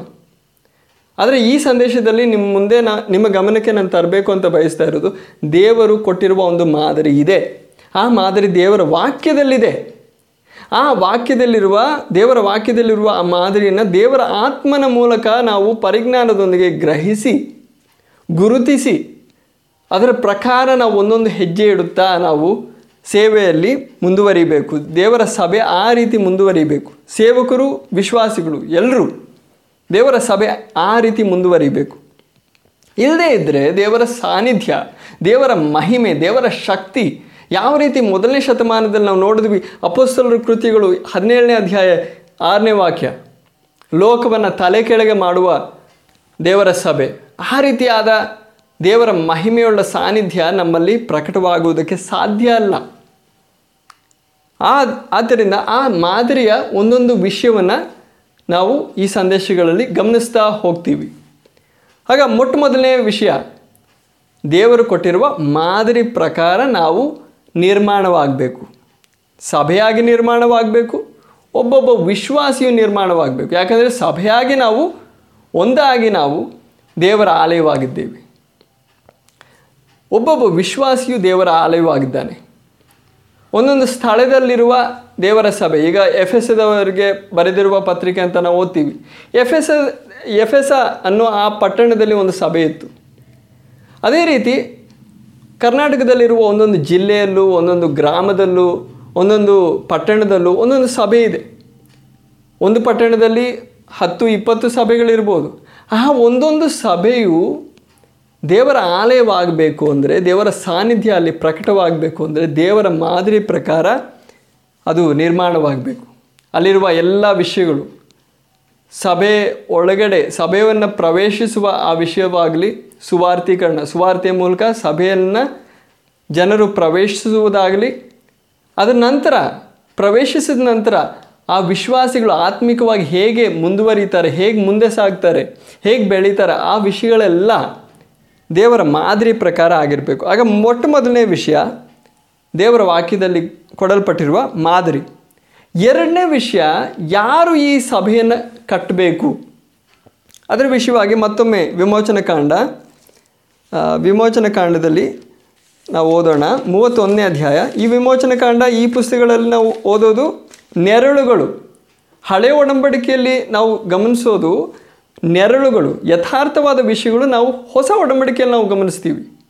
ಯಥಾರ್ಥವಾದ, ವಾಸ್ತವವಾದ ದೇವರ ಆಲಯವು ದೇವದರ್ಶನದ ಗುಡಾರ ಅಲ್ಲ, ಸೊಲಮೋನನ ದೇವಾಲಯ ಅಲ್ಲ. ಅವೆಲ್ಲ ದೇವರ ಸಭೆಯಾದ ಆಲಯವಾದ ನಮಗೆ ನೆರಳುಗಳಾಗಿದ್ದವು. ಆ ನೆರಳುಗಳಿಂದ ಕೆಲವು ಆಧ್ಯಾತ್ಮಿಕವಾದ ಪಾಠಗಳನ್ನ ನಾವು ಕಲಿಬೇಕು ಅಂತ ದೇವರ ವಾಕ್ಯದಲ್ಲಿ ಆ ನೆರಳುಗಳ ವಿಷಯವಾಗಿ ಬರೆಯಲ್ಪಟ್ಟಿವೆ. ಆದರೆ ಯಥಾರ್ಥವಾದ ದೇವಾಲಯ, ಆ ಗುಡಾರ ಅಲ್ಲ, ಆ ಕಟ್ಟಡ ಅಲ್ಲ. ನಮ್ಮ ವಿಷಯವಾಗಿ ನಾವು ಹೇಗೆ ನಿರ್ಮಾಣವಾಗಬೇಕು? ಆ ವಿಷಯವಾಗಿ ರಹಸ್ಯವಾಗಿ ಒಂದು ಗೂಢಾರ್ಥವಾಗಿ ದೇವರು ಹಳೆ ಒಡಂಬಡಿಕೆಯಲ್ಲಿ ಈ ನೆರಳುಗಳಲ್ಲಿ ಆ ವಿಷಯಗಳನ್ನ ಇಟ್ಟಿದ್ದಾನೆ. ಆದ್ದರಿಂದ ಈ ನೆರಳುಗಳನ್ನ ನಾವು ಓದೋದು. ಏನೇನು ವಿಷಯಗಳು ಈ ನೆರಳುಗಳಿಗೆ ಅನ್ವಯಿಸುತ್ತೋ ಅದೇ ರೀತಿಯಾಗಿ ಆತ್ಮಿಕವಾಗಿ ನಮಗೆ ಈ ವಿಷಯಗಳು ಅನ್ವಯಿಸುತ್ತೆ. ಯಾಕಂದರೆ ನಾವಿವತ್ತು ದೇವಾಲಯವಾಗಿದ್ದೇವೆ. ಯಾವ ರೀತಿ ದೇವದರ್ಶನದ ಗುಡಾರ ದೇವಾಲಯವಾಗಿತ್ತು, ಯಾವ ರೀತಿ ಸೊಲೋಮೋನನು ಕಟ್ಟಿದ ಆ ಕಟ್ಟಡ ದೇವಾಲಯವಾಗಿತ್ತು, ಅದೇ ರೀತಿ ಅದಕ್ಕಿಂತ ಹೆಚ್ಚಾಗಿ ನಾವಿವತ್ತು ದೇವಾಲಯವಾಗಿದ್ದೀವಿ. ವಿಮೋಚನ ಕಾಂಡ ಮೂವತ್ತೊಂದನೇ ಅಧ್ಯಾಯ, ಅದರಲ್ಲಿ ಮೊದಲನೇ ವಾಕ್ಯದಿಂದ ಆರನೇ ವಾಕ್ಯದವರೆಗೂ ನಾವು ಓದೋಣ. ಕರ್ತನು ಮೋಶೆಯ ಸಂಗಡ ಮಾತನಾಡಿ ಅವನಿಗೆ, ನೋಡು, ನೀನು ಯಹೂದನ ಕುಲ, ಕುಲದವನಾದ ಹೂರನ ಮೊಮ್ಮಗನು ಉರಿಯನ ಮಗನೂ ಆಗಿರುವ ಬೆಚಲೇಲನನ್ನು ಹೆಸರು ಹೇಳಿ ಕರೆದಿದ್ದೇನೆ. ಮತ್ತು ನಾನು ಅವನನ್ನು ದೇವರ ಆತ್ಮನಿಂದಲೂ ಜ್ಞಾನದಿಂದಲೂ, ತಿಳುವಳಿಕೆಯಿಂದಲೂ, ವಿವೇಕದಿಂದಲೂ, ಎಲ್ಲ ಥರವಾದ ಕೆಲಸದ ಕಲೆಯಿಂದಲೂ ತುಂಬಿಸಿದ್ದೇನೆ. ಅವನು ಚಿನ್ನ, ಬೆಳ್ಳಿ ಹಿತ್ತಾಳಿಯ ಕೌಶಲ್ಯದ ಕೆಲಸವನ್ನು ಕಲ್ಪಿಸುವುದಕ್ಕೂ, ಶಿಲ್ಪಿಯ ಕೆಲಸವನ್ನು ಮರ ಕೆತ್ತನೆಯನ್ನು ಸಕಲ ವಿಧವಾದ ಕೆಲಸಗಳನ್ನು ಬಲ್ಲ, ಬಲ್ಲವನಾಗಿರುವನು. ಮತ್ತು ನಾನು ಈಗೋ ನಾನೇ ಅವನೊಂದಿಗೆ. ದಾನ್ ಕುಲದವನು ಅಹೀಸ ಮಾಕನ ಮಗನೂ ಆದ ಒಹೋಲಿಯಾಬನನ್ನು ಕೊಟ್ಟಿದ್ದೇನೆ. ನಾನು ನಿನಗೆ ಆಜ್ಞಾಪಿಸಿದ್ದನ್ನೆ ಆಜ್ಞಾಪಿಸಿದ್ದೆಲ್ಲವನ್ನು ಮಾಡುವುದಕ್ಕೆ ಜಾಣನಾದವರೆಲ್ ಜಾಣನಾದವರೆಲ್ಲರ ಹೃದಯಗಳಲ್ಲಿ ಜ್ಞಾನವನ್ನು ಇಟ್ಟಿದ್ದೇನೆ.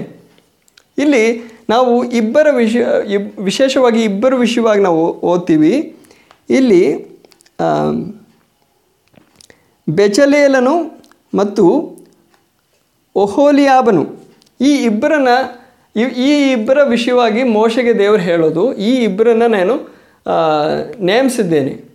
ಈ ಗುಡಾರದ ವಿಷಯವಾಗಿ, ಈ ಗುಡಾರವನ್ನು ನಿರ್ಮಿಸೋದಕ್ಕೆ ಈ ಇಬ್ಬರು ವಿಶೇಷವಾಗಿ ಕೆಲಸ ಮಾಡ್ತಾರೆ. ಇವರ ಅಧೀನದಲ್ಲಿ ಇವರ ಕೆಳಗಡೆ ಬೇರೆ ಕೆಲಸಗಾರರು ಇರ್ತಾರೆ. ಈ ಇಬ್ಬರಿಗೆ ನಾನು ನನ್ನ ಆತ್ಮನು ಕೊಟ್ಟಿದ್ದೇನೆ, ವಿವೇಕ, ಜ್ಞಾನ ಎಲ್ಲ ಕೊಟ್ಟಿದ್ದೇನೆ ಪವಿತ್ರಾತ್ಮನ ಕಾರ್ಯ ಅವ್ರ ಮೇಲೆ ನಡೀತಾ ಇದೆ. ಒಂದು ವಿಧವಾದ ಪವಿತ್ರಾತ್ಮನ ಕಾರ್ಯ ಪವಿತ್ರಾತ್ಮನು ಆಲೋಚನೆ ಕೊಟ್ಟು ಅವರನ್ನು ನಡೆಸೋದನ್ನು ನಾವು ಇಲ್ಲಿ ಗಮನಿಸ್ತಾ ಇದ್ದೀವಿ. ಆಗ ದೇವದರ್ಶನದ ಗುಡಾರ ನಿರ್ಮಾಣವಾಗುವಾಗ ಯಾರು ಇದನ್ನು ನಿರ್ಮಾಣ ಮಾಡಬೇಕು ಅನ್ನೋದು ಕೂಡ ದೇವರು ತೀರ್ಮಾನಿಸಿದ್ರು. ಅದೇ ರೀತಿ ಸಭೆಯನ್ನು ಯಾರು ಕಟ್ಟಬೇಕು ಅದರ ವಿಷಯವಾಗಿ ನಾವು ದೇವರ ವಾಕ್ಯದಲ್ಲಿ ಸ್ಪಷ್ಟವಾಗಿ ನಾವು ಗಮನಿಸ್ಬೋದು. ಈ ವಾಕ್ಯವನ್ನು ಮೊದಲು ನಾವು ಓದಿದ್ದೇವೆ. ಮತ್ತಾಯನು ಬರೆದ ಸುವಾರ್ತೆ ಹದಿನೇಳು, ಹದಿನಾರನೇ ಅಧ್ಯಾಯ. ಅದರಲ್ಲಿ ಹದಿನೆಂಟನೇ ವಾಕ್ಯ. ಕರ್ತನಾದ ಯೇಸು ಕ್ರಿಸ್ತನ್ ಹೇಳೋ ಈ ಮಾತು ನಾನು ಸಹ ನಿನಗೆ ಹೇಳುವುದೇನೆಂದರೆ, ನೀನು ಪೇತ್ರನು, ಈ ಬಂಡೆಯ ಮೇಲೆ ನಾನು ನನ್ನ ಸಭೆಯನ್ನು ಕಟ್ಟುವೆನು, ನರಕದ ದ್ವಾರಗಳು ಅದನ್ನು ಜಯಿಸಲಾರವು. ಗಮನಿಸಿ, ಕರ್ತನಾದ ಯೇಸು ಕ್ರಿಸ್ತನ್ ಹೇಳೋ ಮಾತು, ಈ ಬಂಡೆಯ ಮೇಲೆ ನಾನು ನನ್ನ ಸಭೆಯನ್ನು ಕಟ್ಟುವೆನು. ಆಗ ದೇವರ ಸಭೆ ಕಟ್ಟಬೇಕಾಗಿರೋದು ಕರ್ತನಾದ ಯೇಸು ಕ್ರಿಸ್ತನು ಕರ್ತನಾದ ಯೇಸು ಕ್ರಿಸ್ತನು ಮಾತ್ರ ದೇವರ ಸಭೆಯನ್ನು ಕಟ್ಟಬೇಕು. ಆದರೆ ಪ್ರಾಯೋಗಿಕವಾಗಿ ಅದು ಹೇಗೆ ನಡೆಯೋದು ಅಂತ ನಾವು ಗಮನಿಸೋದಾದರೆ ಎಫ್ ಎಸ್ ಎದವರಿಗೆ ಬರೆಯಲ್ಪಟ್ಟ ಪತ್ರಿಕೆ, ಇದರ ಜೊತೆ ಮತ್ತಾಯನು ಬರೆದ ಸುವಾರ್ತೆ ಹದಿನಾರು, ಹದಿನೆಂಟನ್ನ ನಾವು ಎಫ್ ಎಸ್ ಎದವರಿಗೆ ಎರಡನೇ ಅಧ್ಯಾಯ ಇಪ್ಪತ್ತೆರಡನೇ ವಾಕ್ಯದ ಜೊತೆ ನಾವು ಜೋಡಿಸೋಣ. ಇಲ್ಲಿ ನಾವು ಓದೋದು, ಆತ್ಮನಲ್ಲಿ ನೀವು ಸಹ ಆತ್ಮನ ಮೂಲಕ ಕ್ಷಮಿಸಿ, ಆತನಲ್ಲಿ, ಆತ್ಮನಲ್ಲಿ ಅಲ್ಲ ಆತನಲ್ಲಿ, ಅಂದರೆ ಯೇಸು ಕ್ರಿಸ್ತನಲ್ಲಿ, ನೀವು ಸಹ ಆತ್ಮನ ಮೂಲಕವಾಗಿ ದೇವರಿಗೆ ನಿವಾಸ ನಿವಾಸ ಸ್ಥಾನವಾಗುವಂತೆ ಒಟ್ಟಾಗಿ ಕಟ್ಟಲ್ಪಡುತ್ತಾ ಇದ್ದೀರಿ. ಆಗ ಸಭೆ ಕಟ್ಟಲ್ಪಡೋದು ಆತ್ಮನ ಮೂಲಕ, ಅಂದರೆ ದೇವರ ಆತ್ಮನ ಮೂಲಕ ಪವಿತ್ರ ಆತ್ಮನ ಮೂಲಕ. ಅದರ ಅರ್ಥ ಏನು? ಕರ್ತನಾದ ಯೇಸು ಕ್ರಿಸ್ತನು ಸಭೆಯನ್ನು ಕಟ್ತಾ ಇದ್ದಾನೆ. ತನ್ನ ಆತ್ಮನ ಮೂಲಕ ಈ ಕೆಲಸ ಮಾಡ್ತಾ ಇದ್ದಾನೆ. ಕರ್ತನಾದ ಯೇಸು ಕ್ರಿಸ್ತನು ಸ್ವರ್ಗಾರೋಹಣ ಆಗೋದಕ್ಕಿಂತ ಮುಂಚೆ ಹೇಳ್ದ, ನಾನು ಹೋದ ನಂತರ ನಾನು ಪವಿತ್ರ ಆತ್ಮನನ್ನು ಕಳಿಸ್ತೀನಿ. ಹೋದ ನಂತರ ಹತ್ತು ದಿವಸಗಳ ನಂತರ ಪೆಂತಕೋಸ್ ದಿವಸದಲ್ಲಿ ಪವಿತ್ರ ಆತ್ಮನು ಕಳಿಸಲ್ಪಟ್ಟ ಪವಿತ್ರ ಆತ್ಮನು ಮೂಲಕ ಕರ್ತನಾದ ಯೇಸು ಕ್ರಿಸ್ತನು ತನ್ನ ಸಭೆಯನ್ನು ಇವತ್ತು ಕಟ್ತಾ ಇದ್ದಾನೆ. ಈಗ ಕೊನೆಯದಾಗಿ ನಾವು ಗಮನಿಸಬೇಕಾಗಿರೋದು, ದೇವರು ಮೊಟ್ಟ ಮೊದಲನೇದಾಗಿ ನಾನು ಹೇಳಿದೆ, ದೇವರು ತನ್ನ ಸಭೆಗೋಸ್ಕರ ಒಂದು ಮಾದರಿ ಕೊಟ್ಟಿದ್ದಾನೆ. ಆ ಮಾದರಿ ಪ್ರಕಾರ ಕೆಲಸ ನಡೀಬೇಕು. ಎರಡನೇದಾಗಿ, ಕಟ್ಟೋ ವ್ಯಕ್ತಿ ಕರ್ತನಾದ ಯೇಸು ಕ್ರಿಸ್ತನಾಗಿರಬೇಕು. ಯೇಸು ಕ್ರಿಸ್ತನು ತನ್ನ ಪವಿತ್ರಾತ್ಮನ ಮೂಲಕ ಕಟ್ತಾ ಇದ್ದಾನೆ. ಸೇವಕರಾಗಿರೋ ಅಪೋಸ್ತಲರು, ಪ್ರವಾದಿಗಳು ಸುವಾರ್ತಕರು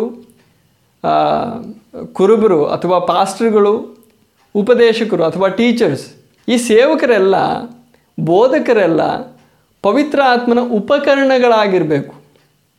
ಪವಿತ್ರ ಆತ್ಮನು ಎಲ್ಲಿ ಹೋಗಬೇಕು ಅಂತ ಹೇಳಿದ್ರೆ ಹೋಗಬೇಕು, ಹೋಗಬಾರ್ದು ಅಂದರೆ ಅಂತ ಹೇಳಿದ್ರೆ ಹೋಗಬಾರ್ದು. ಆ ರೀತಿ ಸಂಪೂರ್ಣವಾಗಿ ಪವಿತ್ರಾತ್ಮನಿಗೆ ವಿಧೇಯರಾಗಿರುವ ವ್ಯಕ್ತಿಗಳಾಗಿರಬೇಕು ಸೇವಕರು.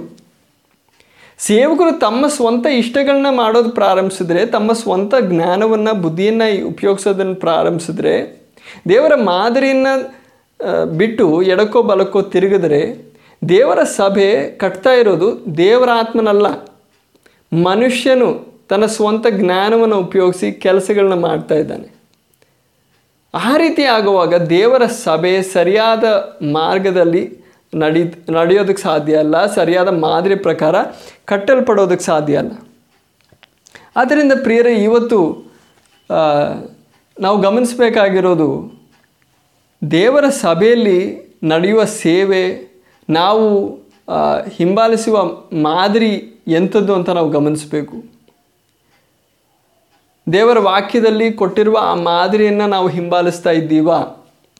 ಪವಿತ್ರ ಆತ್ಮನು ಸಭೆಯನ್ನು ಕಟ್ತಾ ಇದ್ದಾನ? ಸೇವಕರು ಪವಿತ್ರಾತ್ಮನ ಕೈಗಳಲ್ಲಿ ಸಂಪೂರ್ಣವಾಗಿ ಸಮರ್ಪಿತರಾದ, ವಿಧೇಯರಾದ ಉಪಕರಣಗಳಾಗಿದ್ದಾರಾ ಇಲ್ವಾ ಅಂತ ನಾವು ಗಮನಿಸಬೇಕಾಗಿದೆ.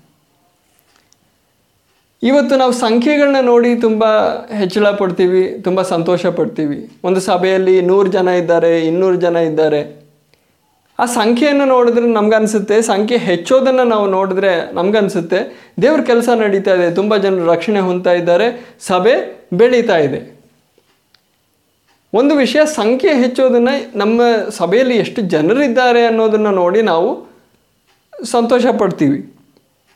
ಇನ್ನೊಂದು ಏನಂದರೆ, ನಮ್ಮ ಸಭೆಗಳಲ್ಲಿ ನಡೆಯುವ ಚಟುವಟಿಕೆಗಳು.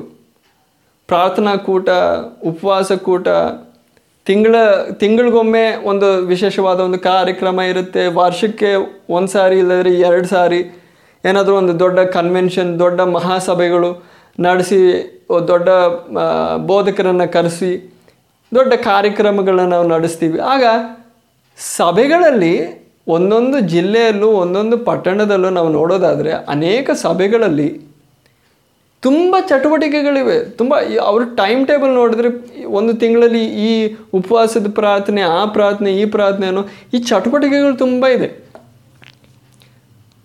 ಹೊರತೋರುವಿಕೆಗೆ ತೋರುವ ಈ ಎಲ್ಲ ವಿಷಯಗಳನ್ನ ನಾವು ನೋಡಿದ್ರೆ ನಮ್ಗನ್ಸುತ್ತೆ ತುಂಬ ಸೇವೆ ಮಾಡ್ತಾ ಇದ್ದೀವಿ, ದೇವ್ರಿಗೋಸ್ಕರ ತುಂಬ ಪರಿಶ್ರಮ ಪಡ್ತಾ ಇದ್ದೀವಿ.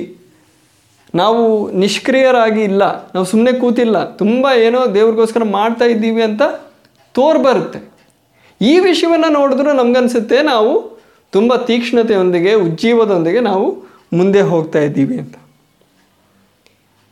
ಇನ್ನೊಂದು ವಿಷಯ ಏನಂದರೆ ನಾವು ಬೇರೆ ಒಂದು ಸಭೆ, ಬೇರೆ ಒಂದು ಸಭೆನ ನೋಡುವಾಗ ಅವರು ಈ ಥರನೇ ಅಲ್ವಾ ಮಾಡ್ತಾ ಇರೋದು, ನಾವು ಈ ಥರ ಮಾಡ್ತಾ ಇದ್ದೀವಿ. ಆಗ ಒಬ್ಬರನ್ನೊಬ್ಬರು ತುಲನೆ ಮಾಡಿಕೊಂಡು ನಡೀತಾ ಇದ್ದಾರೆ.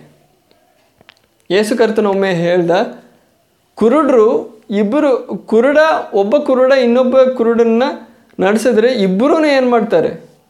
ಆ ಗುಂಡಿಯಲ್ಲಿ ಬೀಳ್ತಾರೆ.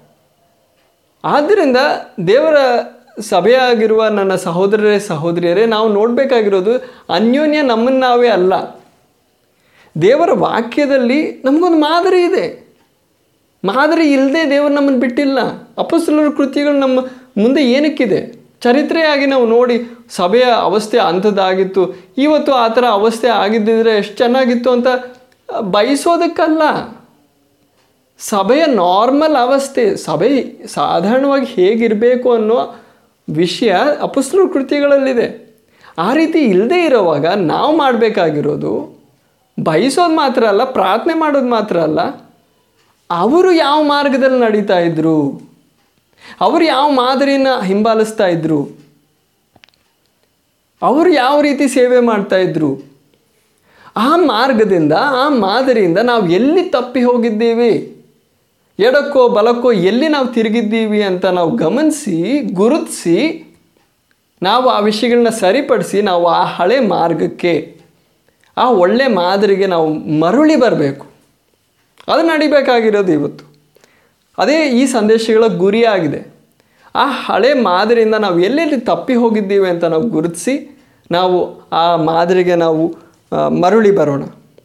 ಹಾಗೆ ನಾನು ಹೇಳಿದ್ದು ಒಬ್ಬರು ಇನ್ನೊಬ್ಬರನ್ನ ನೋಡುವಾಗ ಅನಿಸುತ್ತೆ ನಾವೆಲ್ಲ ಸರಿಯಾಗೇ ಇದ್ದೀವಿ.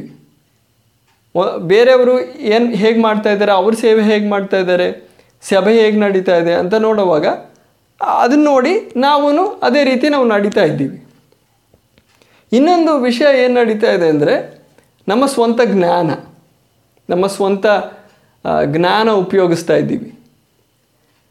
ಜನರು ಸಾಧಾರಣವಾಗಿ ಅಪಸಲರ ಕೃತಿಗಳಲ್ಲಿ ನಾವು ನೋಡೋದಕ್ಕೆ ಹೋಗ್ತಾ ಇದ್ದೀವಿ ಬರುವ ದಿವಸಗಳಲ್ಲಿ. ಆ, ಅಧ್ಯಾಯಗಳಲ್ಲಿ, ಅಪಸ್ತಲರ ಕೃತಿಗಳಲ್ಲಿ ನೋಡುವ ಆ ಸೇವೆಯ ಸಂದರ್ಭಗಳಲ್ಲಿ ನಾವು ನೋಡೋ ಬೋಧನೆಯ ರೀತಿಯಾಗಿ ನಾವು ಇವತ್ತು ಬೋಧನೆ ಮಾಡಿದ್ರೆ ಜನರು ಬರಲ್ಲ, ಜನರಿಗೆ ಇಷ್ಟ ಆಗಲ್ಲ, ಅಂತಹ ಬೋಧನೆ ಇಷ್ಟ ಆಗಲ್ಲ. ಆಗ ಜನರ ಯೋಚನೆ ಏನಂದರೆ ಮೊದಲನೇ ಶತಮಾನ ಆ ಥರ ಇತ್ತು, ಇವಾಗ ಜಮಾನ ಅಂದರೆ ಕಾಲ ಮಾರ್ಪಟ್ಟಿದೆ. ಇವಾಗ ಜನರ ಯೋಚನೆಗಳು ಮಾರ್ಪಟ್ಟಿವೆ. ಈಗ ಆ ರೀತಿ ಸೇವೆ ಮಾಡಿದ್ರೆ ಕೆಲಸ ನಡೆಯಲ್ಲ. ಆಗ ಜನರನ್ನು ಹೇಗೆ ಆಕರ್ಷಿಸೋದಕ್ಕೆ ಸಾಧ್ಯ ಆಗುತ್ತೆ ಅಂತ ತಮ್ಮ ಸ್ವಂತ ಜ್ಞಾನ ಉಪಯೋಗಿಸೋದಕ್ಕೆ ಪ್ರಾರಂಭಿಸಿದ್ದಾರೆ. ಪ್ರಾರಂಭಿಸಿರೋದು ಇವಾಗೆಲ್ಲ, ತುಂಬ ಕಾಲ ಆಯಿತು. ಈ ವಿಷಯ ಈ ಥರ ನಡೀತಾ ಇದೆ. ಈ ರೀತಿ ನಡೆಯುವಾಗ ಸೈತಾನನು ಅದನ್ನು ಅಡ್ವಾಂಟೇಜ್ ತೊಗೊಂಡಿದ್ದಾನೆ. ಆಗ ನಮ್ಮ ಸ್ವಂತ ಜ್ಞಾನ ಉಪಯೋಗಿಸ್ತಾ ಇದ್ದೀವಿ. ಜನರನ್ನ ಹೇಗೆ ಆಕರ್ಷಿಸೋದು? ಹೇಗೆ ಸುವಾರ್ತೆ ಸಾರಿದ್ರೆ ಜನರನ್ನ ಹೇಗೆ ಜೊತೆಗೂಡಿಸೋಕ್ಕಾಗುತ್ತೆ ಯೇಸು ಕರ್ತನ ಹತ್ರ ಹೇಗೆ ಜನರನ್ನ ಆಕರ್ಷಿಸೋದಕ್ಕಾಗತ್ತೆ ಅಂತ ಹೇಳಿ ನಮ್ಮ ಸ್ವಂತ ಜ್ಞಾನ ಉಪಯೋಗಿಸ್ತಾ ಇದ್ದೀವಿ. ಈ ಕಾರಣಗಳಿಂದ ಮೊಟ್ಟ ಮೊದಲನೇದಾಗಿ ನಾನು ಹೇಳಿದೆ, ಸಂಖ್ಯೆಗಳು ಹೆಚ್ಚೋದನ್ನು ನೋಡಿ ನಾವು ಹೆಚ್ಚಳ ಪಡ್ತೀವಿ ಎರಡನೇದಾಗಿ ನಾನು ಹೇಳಿದೆ ಚಟುವಟಿಕೆಗಳು, ತುಂಬ ಪ್ರಾರ್ಥನೆ ಕೂಟಗಳು, ಅದು ಇದು ಮಾಡೋದನ್ನು ನಾವು ನೋಡಿ ತುಂಬ ಮುಂದೆ ಹೋಗ್ತಾ ಇದ್ದೀವಿ, ತುಂಬ ವೇಗದೊಂದಿಗೆ ಸೇವೆ ನಡೀತಾ ಇದೆ ಅಂತ ನಾವು ಯೋಚಿಸ್ತೀವಿ. ಮೂರನೇದು ನಾನು ಹೇಳಿದೆ, ಬೇರೆಯವರು ಒಬ್ಬೊಬ್ಬರು ಬೇರೆ ಸಭೆಗಳು ಹೇಗೆ ನಡೀತಾ ಇದೆ, ಅದನ್ನು ನೋಡಿ ನಾವು ನಾವು ಅಂದ್ಕೊಳ್ತೀವಿ ನಾವೂ ಸರಿಯಾಗಿ ನಡೀತಾ ಇದ್ದೀವಿ ಅಂತ. ನಾಲ್ಕನೇದು ನಾನು ಹೇಳಿದೆ, ನಮ್ಮ ಸ್ವಂತ ಜ್ಞಾನ ಉಪಯೋಗಿಸ್ತಾ ಇದ್ದೀವಿ. ಆದರೆ ನಡಿಬೇಕಾಗಿರೋದೇನು? ನಮ್ಮ ಸ್ವಂತ ಜ್ಞಾನ ಏನೂ ಉಪಯೋಗಿಸದೆ. ನಮ್ಮ ಸ್ವಂತ ಎಷ್ಟೇ ಜ್ಞಾನ ಇದ್ದರೂ ಕೂಡ ಆ ಜ್ಞಾನವನ್ನು ಉಪಯೋಗಿಸದೆ ಲೋಕದಲ್ಲಿ ಏನೆಲ್ಲ ಕುಯುಕ್ತಿಗಳು ಅವರು ಮಾಡುವ ವಿಧಾನಗಳು ನಮ್ಗೆ ಕಾಣಿಸಿದ್ರು ಅದನ್ನು ನಾವು ಹಿಂಬಾಲಿಸದೆ. ನಮ್ಮ ಸಂಖ್ಯೆಗಳನ್ನ ನೋಡದೆ. ನಮ್ಮ ಹೊರತೋರುವಿಕೆಗೆ ನೋ, ತೋರಿ ಬರುವ ಚಟುವಟಿಕೆಗಳನ್ನ ನಾವು ಗಮನಿಸದೆ. ಒಬ್ಬೊಬ್ಬರನ್ನ ಅನ್ಯೋನ್ಯ ನಾವು ತುಲನೆ ಮಾಡಿಕೊಂಡು ಸಂತೋಷ ಪಡದೆ. ಅದಕ್ಕೆ ಬದಲಾಗಿ ದೇವರ ವಾಕ್ಯದಲ್ಲಿರುವ ಆ ಮಾದರಿಯನ್ನು ಸೂಕ್ಷ್ಮವಾಗಿ, ಆಳವಾಗಿ ಗಮನಿಸಿ. ಅದರ ಜೊತೆ ಪವಿತ್ರಾತ್ಮನು ನಮ್ಮನ್ನು ನಡೆಸ್ತಾ ಇದ್ದಾನ. ಅಪಸ್ತಲರ ಕೃತಿಗಳಲ್ಲಿ ನೋಡೋ ಒಂದು ವಿಶೇಷವಾದ ವಿಷಯವಾಗಿದೆ ಅಲ್ಲಿ. ಅಪಸ್ತಲರ ಕೃತಿಗಳಲ್ಲಿ ನೋಡುವ ಆ ಸೇವೆಯನ್ನು ನಾವು ಗಮನಿಸೋದಾದರೆ ಸೇವಕರು ಪವಿತ್ರಾತ್ಮನಿಂದ ನಡೆಸಲ್ಪಡುವವರಾಗಿದ್ದರು ತಮ್ಮ ಸ್ವಂತ ಜ್ಞಾನದ ಮೂಲಕ ಅಲ್ಲ, ಸಂಘಟನೆ ಅಲ್ಲ ಅವ್ರನ್ನ ನಡೆಸ್ತಾ ಇದ್ದಿದ್ದು. ನಾಯಕರಲ್ಲ ಅವ್ರನ್ನ ನಡೆಸ್ತಾ ಇದ್ದಿದ್ದು. ಪವಿತ್ರಾತ್ಮನವರನ್ನು ನಡೆಸ್ತಾ ಇದ್ದ. ಆಗ ಪವಿತ್ರಾತ್ಮನು ನಮ್ಮನ್ನು ನಡೆಸ್ತಾ ಇದ್ದಾನ? ಸಭೆಯಲ್ಲಿ ಕೆಲಸ ಮಾಡ್ತಾ ಇರೋದು ಪವಿತ್ರಾತ್ಮನ? ಎರಡನೇದು, ದೇವರ ವಾಕ್ಯದಲ್ಲಿರುವ ಆ ಮಾದರಿಯ ಪ್ರಕಾರನ ದೇವರು ಸಭೆಯಲ್ಲಿ ಈ ಕೆಲಸ ನಡೀತಾ ಇರೋದು ಅಂತ ಗಮನಿಸಬೇಕು. ಸಂಖ್ಯೆ ಅಲ್ಲ, ನಮ್ಮ ಜ್ಞಾನ ಉಪಯೋಗಿಸೋದಲ್ಲ, ನಾವು ಎಷ್ಟೆಲ್ಲ ಸೇವೆ ಮಾಡ್ತಾ ಇದ್ದೀವಿ, ಎಷ್ಟೆಲ್ಲ ಚಟುವಟಿಕೆಗಳು ನಡೆಸ್ತಾ ಇದ್ದೀವಿ ಅಂತ ಅಲ್ಲ, ಒಬ್ಬರನ್ನೊಬ್ಬರು ನೋಡಿಕೊಂಡು ತುಲನೆ ಮಾಡ್ಕೊಳ್ಳೋದಲ್ಲ. ದೇವರ ವಾಕ್ಯದ ಮಾದರಿ ಪ್ರಕಾರ ನಾವು ನಡೀತಾ ಇದ್ದೀವಾ? ದೇವರ ಆತ್ಮನು ನಮ್ಮನ್ನು ನಡೆಸ್ತಾ ಇದ್ದಾನ ಅನ್ನೋದಾಗಿ ನಾವು ಗಮನಿಸೋಣ. ಆಗ ಈ ದಿವಸಗಳಲ್ಲಿ ನಾವು ಆ ಮಾದರಿಯನ್ನು ನಾವು ಗಮನಿಸೋಣ ಪ್ರಿಯರೇ. ಆಗ ಕೊನೆಯದಾಗಿ ನಾನು ಹೇಳಬೇಕು ಅಂತ ನಾನು ಬಯಸೋದು. ನಾವು ಆ ಮಾದರಿ ಪ್ರಕಾರ ನಾವು ನಡೆದ್ರೆ ಮಾತ್ರನೇ ಪವಿತ್ರ ಆತ್ಮನ ನಮ್ಮನ್ನು ಉಪಯೋಗಿಸೋದು. ಯಾಕಂದರೆ ಪವಿತ್ರ ಆತ್ಮನು ಈ ವಾಕ್ಯವನ್ನು ಬರೆದಿರೋದು. ತನ್ನ ಸೇವಕರನ್ನು ಒಂದು ಪೆನ್ನಂತೆ ಒಂದು ಪೆನ್ಸಿಲ್ ಅಂತೆ ಉಪಯೋಗಿಸಿ ಈ ವಾಕ್ಯವನ್ನು ಬರೆದಿದ್ದಾನೆ. ಹಾಗೆ ಈ ವಾಕ್ಯದಲ್ಲಿರುವ ಈ ಮಾದರಿಯನ್ನು ನಾವು ಓದಿ ಗಮನಿಸಿ, ಗುರುತಿಸಿ ಸೂಕ್ಷ್ಮವಾಗಿ ಗುರುತಿಸಿ ಅದರ ಪ್ರಕಾರ ನಾವು ಹೆಜ್ಜೆಗಳಿಡುವಾಗ ಖಂಡಿತವಾಗಲೂ ಪವಿತ್ರ ಆತ್ಮನು ನಮ್ಮನ್ನು ಉಪಕರಣಗಳಾಗಿ ಉಪಯೋಗಿಸಿ ನಮ್ಮನ್ನು ನಡೆಸ್ತಾನೆ. ಅದಕ್ಕೆ ಒಂದು ಬಯಕೆ ನಮಗಿರಬೇಕು. ಹಾಗೆ ಈ ದಿವಸಗಳಲ್ಲಿ ನಾವು ಆ ಮಾದರಿಯನ್ನು ಗಮನಿಸೋಣ. ಆ ಮಾದರಿ ಪ್ರಕಾರ ನಾವು ನಡೆದರೆ ಮಾತ್ರ ಪವಿತ್ರ ಆತ್ಮನು ನಮ್ಮನ್ನು ನಡೆಸೋದು. ಅದಕ್ಕಾಗಿ ದೇವರು ಸಹಾಯ ಮಾಡಲಿ, ಒಂದು ಮಾತು ನಾವು ಪ್ರಾರ್ಥಿಸೋಣ. ಅಪ್ಪ, ನಮ್ಮ ಸ್ವರ್ಗೀಯ ತಂದೆ, ಈ ದಿನಕ್ಕಾಗಿ ನಾವು ಸ್ತೋತ್ರ ಮಾಡುತ್ತೇವೆ. ನಿನ್ನ ವಾಕ್ಯಕ್ಕಾಗಿ ಸ್ತೋತ್ರ. ನಿನ್ನ ಜನರಾದ ನಿನ್ನ ಸಭೆಗಾಗಿ ಸ್ತೋತ್ರ ಮಾಡುತ್ತೇವೆ. ಈ ಸಂದೇಶಗಳ ಮೂಲಕ ಕರ್ತನೆ, ನಿನ್ನ ಸಭೆ ಆ ಹಳೆ ಮಾದರಿಯ ಕಡೆಗೆ ಮರಳಿ ಬರುವಂತೆ ನೀ ಕೃಪೆ ತೋರು ಕರ್ತನೆ. ನಿನ್ನ ಕಡೆಗೆ ನಾವು ನೋಡುತ್ತೇವೆ. ಕರ್ತನೆ, ನಿನ್ನ ವಾಕ್ಯದಲ್ಲಿರುವ ಆ ಮಾದರಿಯನ್ನು ಸಂಪೂರ್ಣವಾಗಿ ನಮ್ಮ ಮುಂದೆ ಪ್ರಕಟಿಸಿಕೊಡು ಕರ್ತನೆ. ಪವಿತ್ರಾತ್ಮನೇ ನೀನೇ ನಮ್ಮ ಅಧ್ಯಾಪಕನು. ನಿನ್ನ ಜನರ ಮುಂದೆ ಸಭೆಯ ಆ ಮಾದರಿ, ನೀ ಹೊಸ ಒಡಂಬಡಿಕೆಯಲ್ಲಿರುವ ಆ ಸೇವೆಯ ಸೇವೆಗೆ ಇಟ್ಟಿರುವ ಆ ಮಾದರಿಯನ್ನು ನಿನ್ನ ಜನರ ಮುಂದೆ ಪ್ರಕಟಿಸಿಕೊಡು ಕರ್ತನೆ. ನಿನ್ನ ಹೆಸರು ಮಹಿಮೆ ಹೊಂದಲಿ.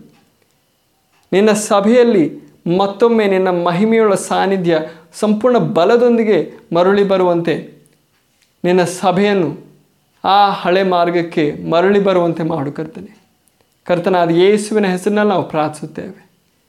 ಆಮೇಲೆ ಕರ್ತನ ನಿಮ್ಮೆಲ್ಲರನ್ನು ಆಶೀರ್ವದಿಸಲಿ.